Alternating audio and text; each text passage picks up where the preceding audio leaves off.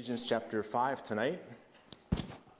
Ephesians chapter 5 is where Paul speaks and addresses specifically what it means to be filled with the Holy Spirit, and I believe that'll help give us greater clarity on that topic.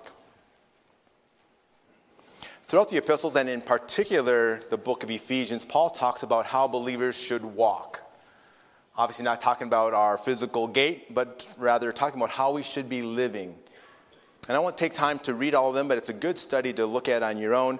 Ephesians chapter 2, verses 2 and 10, um, chapter 4, verses 1 and 17, and then in our chapter tonight, chapter 5, uh, verses 2, 8, and 15. Uh, he talks about that. And then throughout Ephesians, he also makes a series of different contrasts. Um, contrast, you were once this, but now you are this. And that happens uh, again, in, in, Ephesians 2, verses 2, 3, and 4, 11, and 13. And in our chapter, chapter 5, verse 8, he says, For you were at one time, you were darkness, but now you are light in the Lord. He makes another contrast and he says, You are not this, but you are this. Uh, he says that in chapter 4, verse 28, chapter 5, verse 11. And there are many more examples of this throughout the book that you can look up on your own. But Paul's making a strong argument throughout this epistle, um, helping believers understand the difference between who you were versus who you are, and the difference that it makes in how you used to live versus how you live now.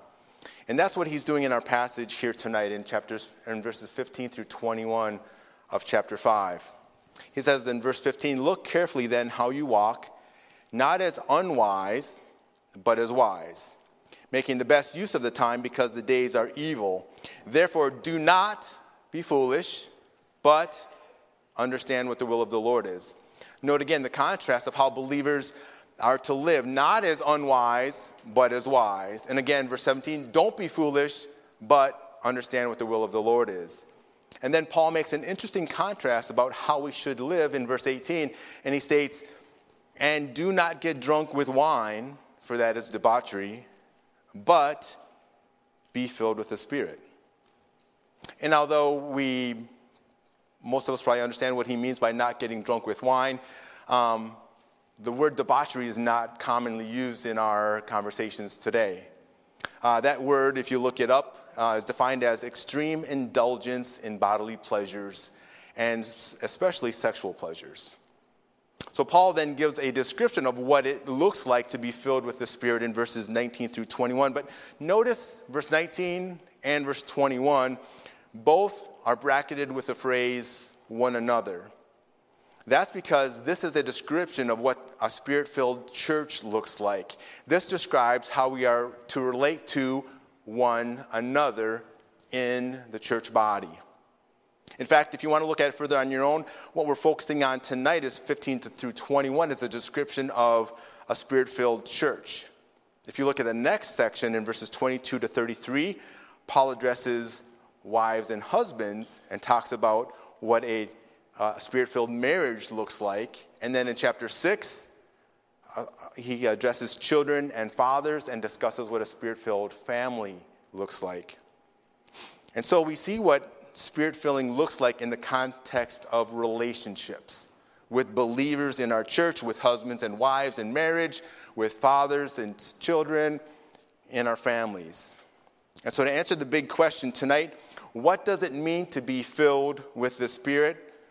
Well, we're going to focus in on the contrast in verse 18. It says, is being drunk with wine. Now, being drunk was a problem in Paul's day, it's a, a problem in our day today. And I don't know how many of you would, would have experience with knowing um, or been around someone who was drunk. I remember growing up in my public high school, um, seeing guys come to school who were intoxicated. Um, in the years of even trying to help men who came to our church from a rehab who had struggled with alcohol, and at times coming and trying to help them, we would find them and they would be drunk. Um, and it's not pretty. If, if, if you've been around someone who's in that state, um, it's not funny. It's not, uh, it's not a fun thing to be around. Um, In fact, if you ask yourself, how, how does being drunk affect a person? Well, you'd say it affects the whole person, right? Uh, the legal term for driving drunk is what? DUI, driving under the influence. Because alcohol influences the whole person. It controls every aspect of your being. It affects, it affects your vision, it affects your mind, it affects your reaction time, uh, your speech, your balance, your decision making, your inhibitions. Your whole body and mind are affected. And that's the illustration that Paul is using of how the Holy Spirit does and when he comes to fill us. He wants to affect every aspect of our lives. He affects how we see, how we think, how we make decisions. And so the, the command here is be filled. And it's not obvious in the English, but that's a, a present passive imperative. In other words, it's, it's a command to allow the Spirit to control us. We are to let the Spirit reign to control, I'm sorry, to reign in our hearts and lives. We are to submit to His influence in our lives. But you might ask the very good question, but how does that happen? Well, if you ask some people, they describe the Holy Spirit as a good luck charm that you can call on when you want to win a TV game, as we saw in the video. Um, if you ask others, they, may, they might describe it as a, a, mystical experience that takes over your mind and body and, and might even cause you to do crazy things, like was pictured in the video that we watched earlier. But as a side note, the book of Ephesians was one of the later epistles written that Paul wrote, probably around 60 AD. And by this time in church history, if you look and read you don't read about Paul talking about the need for speaking in tongues or miraculous gifts in the church at all. And I invite you to come back next Sunday to hear Pastor Walker as he will address that topic more fully for us. But how does the Holy Spirit fill us? How does the Holy Spirit lead us and guide us and, and control us? Well, first, looking at the passage in Ephesians 5, it says in verse 18, Be filled with the Spirit. And then it continues in verse 19, addressing one another in psalms and hymns and spiritual songs, singing and making melody to the Lord with your heart. And verse 20, giving thanks always. Now, there's a parallel passage in Colossians 3 where the same person, Paul, was giving those believers in Colossae the same challenge. But the wording is slightly different. If you look at Colossians 3, I'll read it for you, verse 16, it says, Let the word of Christ dwell in you richly teaching and admonishing one another in all wisdom, singing psalms and hymns and spiritual songs with thankfulness in your hearts to God. If you look at both passages, both passages talk about wisdom. Both passages talk about singing psalms and hymns and spiritual songs. And both passages talk about being thankful to God.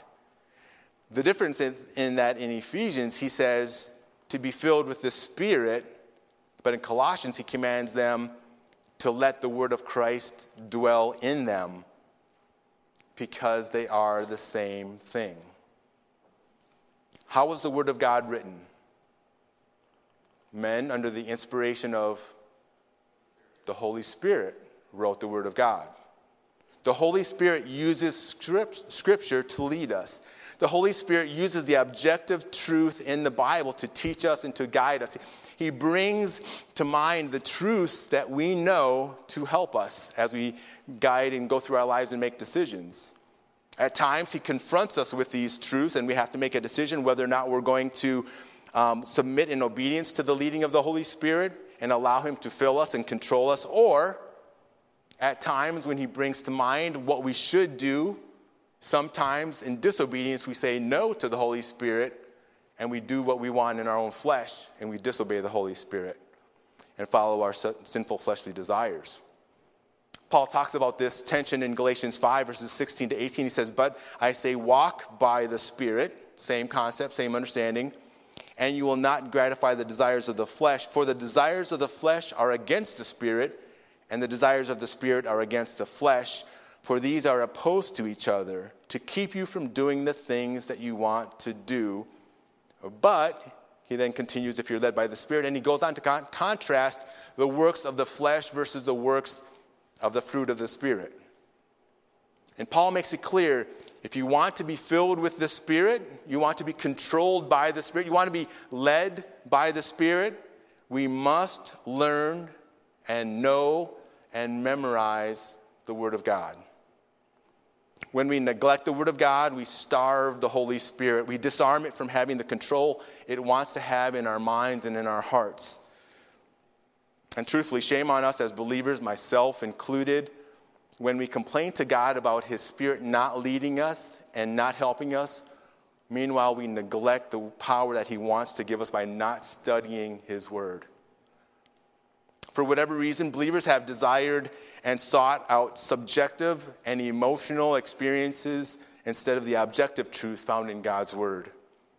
I believe that's why more and more uh, churches today are pursuing the big concert light like experience to attract believers, and their service become 80% awesome music concert and maybe 20% Bible truth. And again, I'm not saying there's anything wrong with having excellent music. We should, we should strive and desire to do all things with excellence, including our music.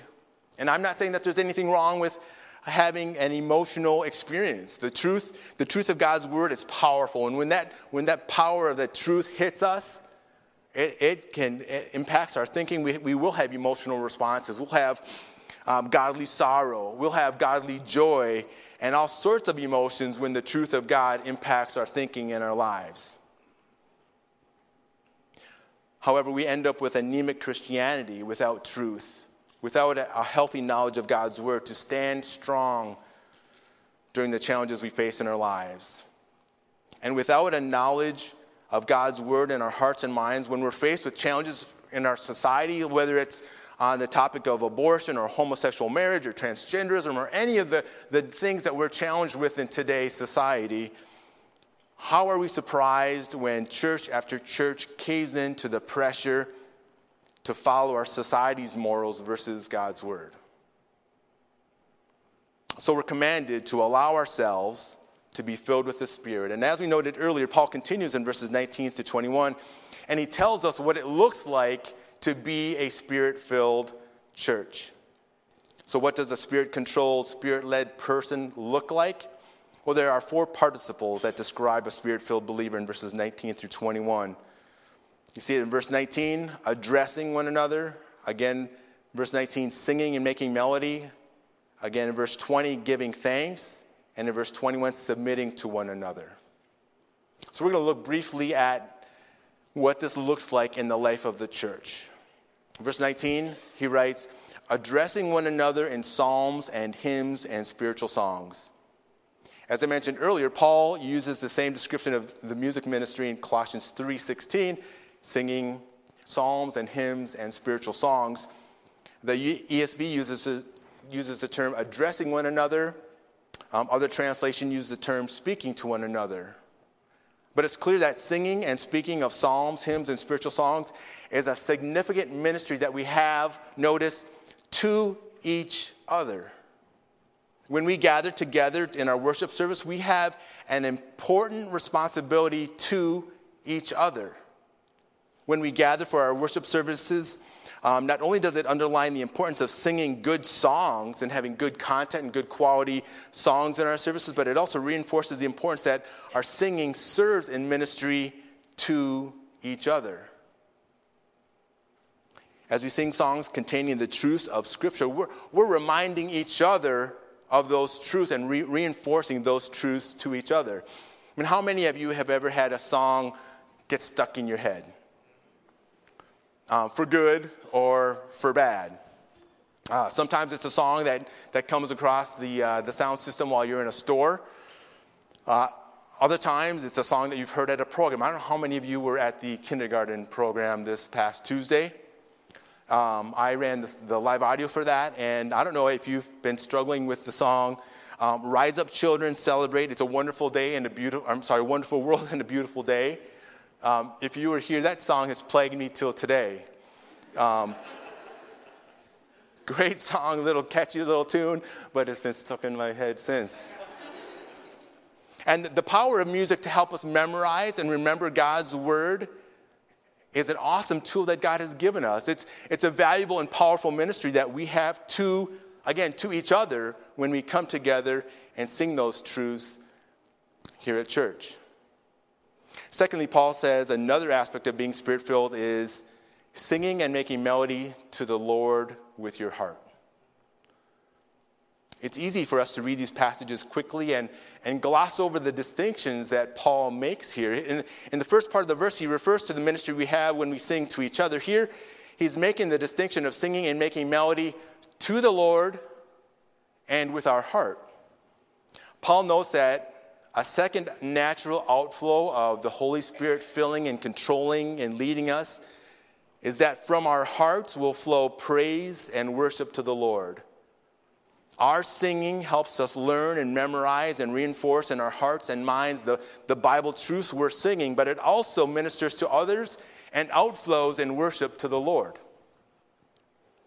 And then Paul then tells us uh, that a third aspect of being spirit filled is shown in our thankfulness. Notice verse 20 says, Giving thanks always and for everything to God the Father. Verse 20 could be a message in and of itself.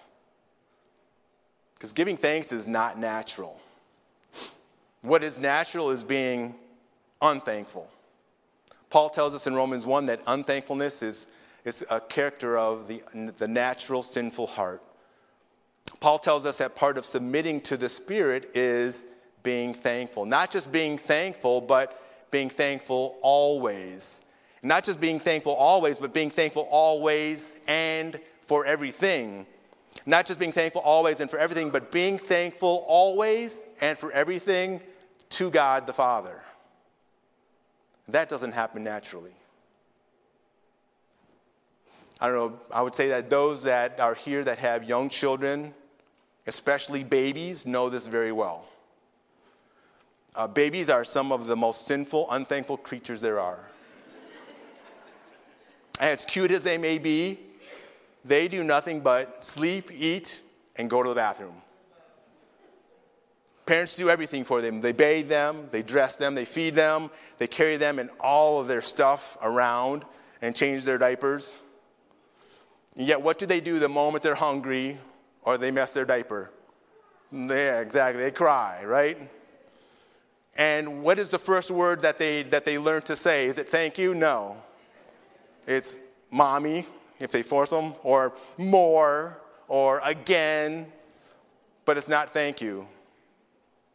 See, a work of the Spirit in our hearts is seen when we recognize the goodness and greatness of God always and for everything, and we express that to Him.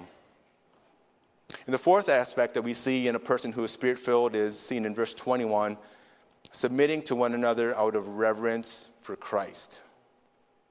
Similar to the previous three, submitting to one another is a supernatural work and an outflow of us first submitting to the Holy Spirit and the Word of God. See, natural, natural to our sinful heart is me first, thinking of only me attitude.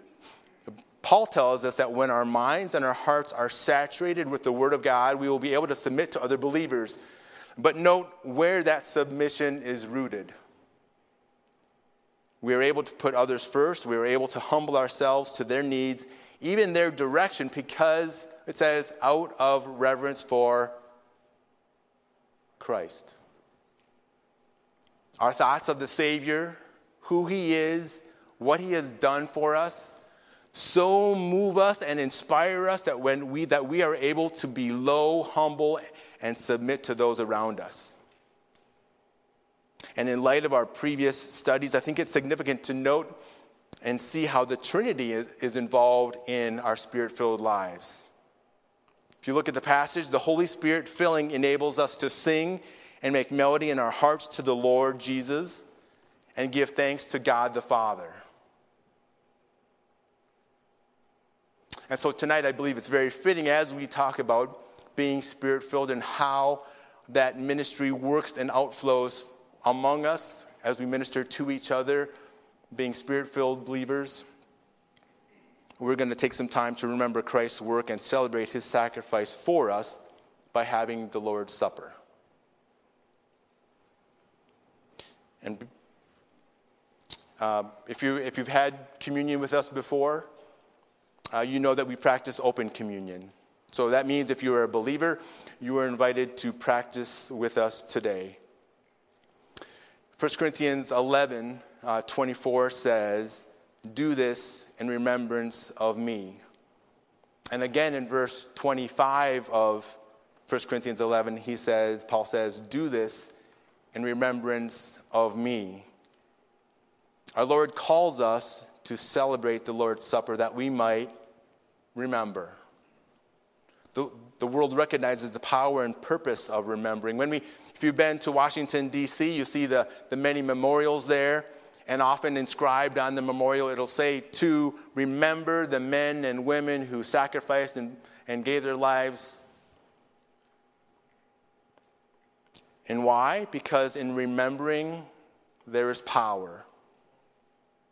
And remembering there's power, it motivates and it moves us. When we remember those who have fallen before us, it motivates us to be thankful for their sacrifice. Tonight, we remember the death of our Savior Jesus Christ, that it might motivate us and move us. And we follow the, the pattern that's given to us in 1 Corinthians 11 in celebrating the Lord's Supper. Before we get there, is there anyone that did not receive one of these as you came in that would like one? Um, if there is, just raise your hand. We have some in the middle, and, and Ted will get that to you.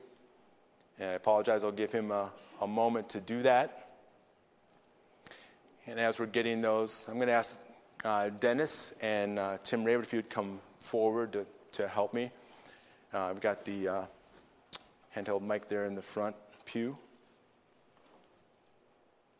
Just keep your hand up, and um, if you didn't, if you need one of those yet.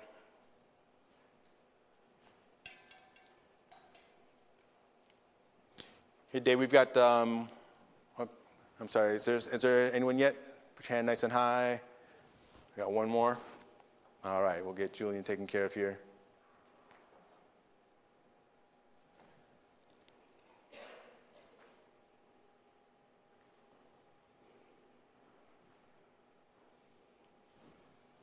All right. We, as, as, I mentioned, we follow the pattern given to us in 1 Corinthians 11 in celebrating the Lord's Supper. And I'm going to ask Dennis if you would uh, thank God for the broken body of our Lord. Let's pray. Dear Heavenly Father, we take this opportunity tonight to say thank you. Thank you with grateful hearts for the love that you demonstrated for us before we even knew you. You sent your Son to take upon himself our sins and to nail to the tree. Thank you for the broken body of Jesus Christ. Thank you for this opportunity that we could go back to that time in our life and remember where we were and what you did for us. With humble hearts, we say thank you. Thank you for Jesus, whom having not seen, we love. Amen. 1 Corinthians 11, verses 23 and 24 read, For I received from the Lord what I also delivered to you, that the Lord Jesus, on the night when he was betrayed, took bread. And when he had given thanks, he broke it and said, This is my body, which is for you. Do this in remembrance of me. And if you would peel off that lid, exposing the little wafer, do this in remembrance of me.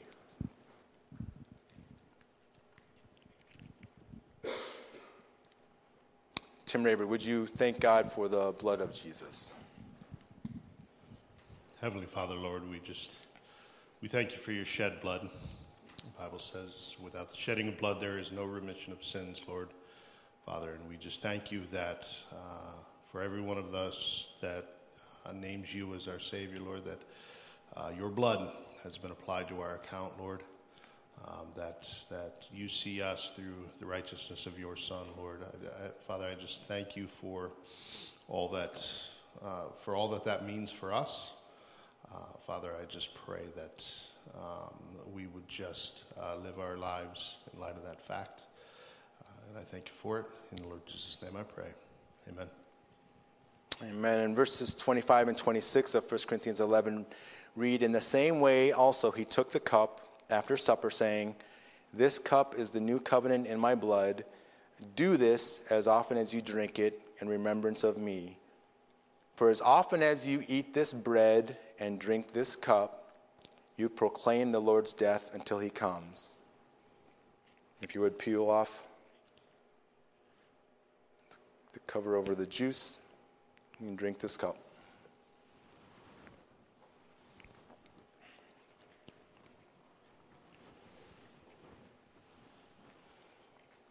It is our practice after celebrating the Lord's Supper that we take a deacon's offering.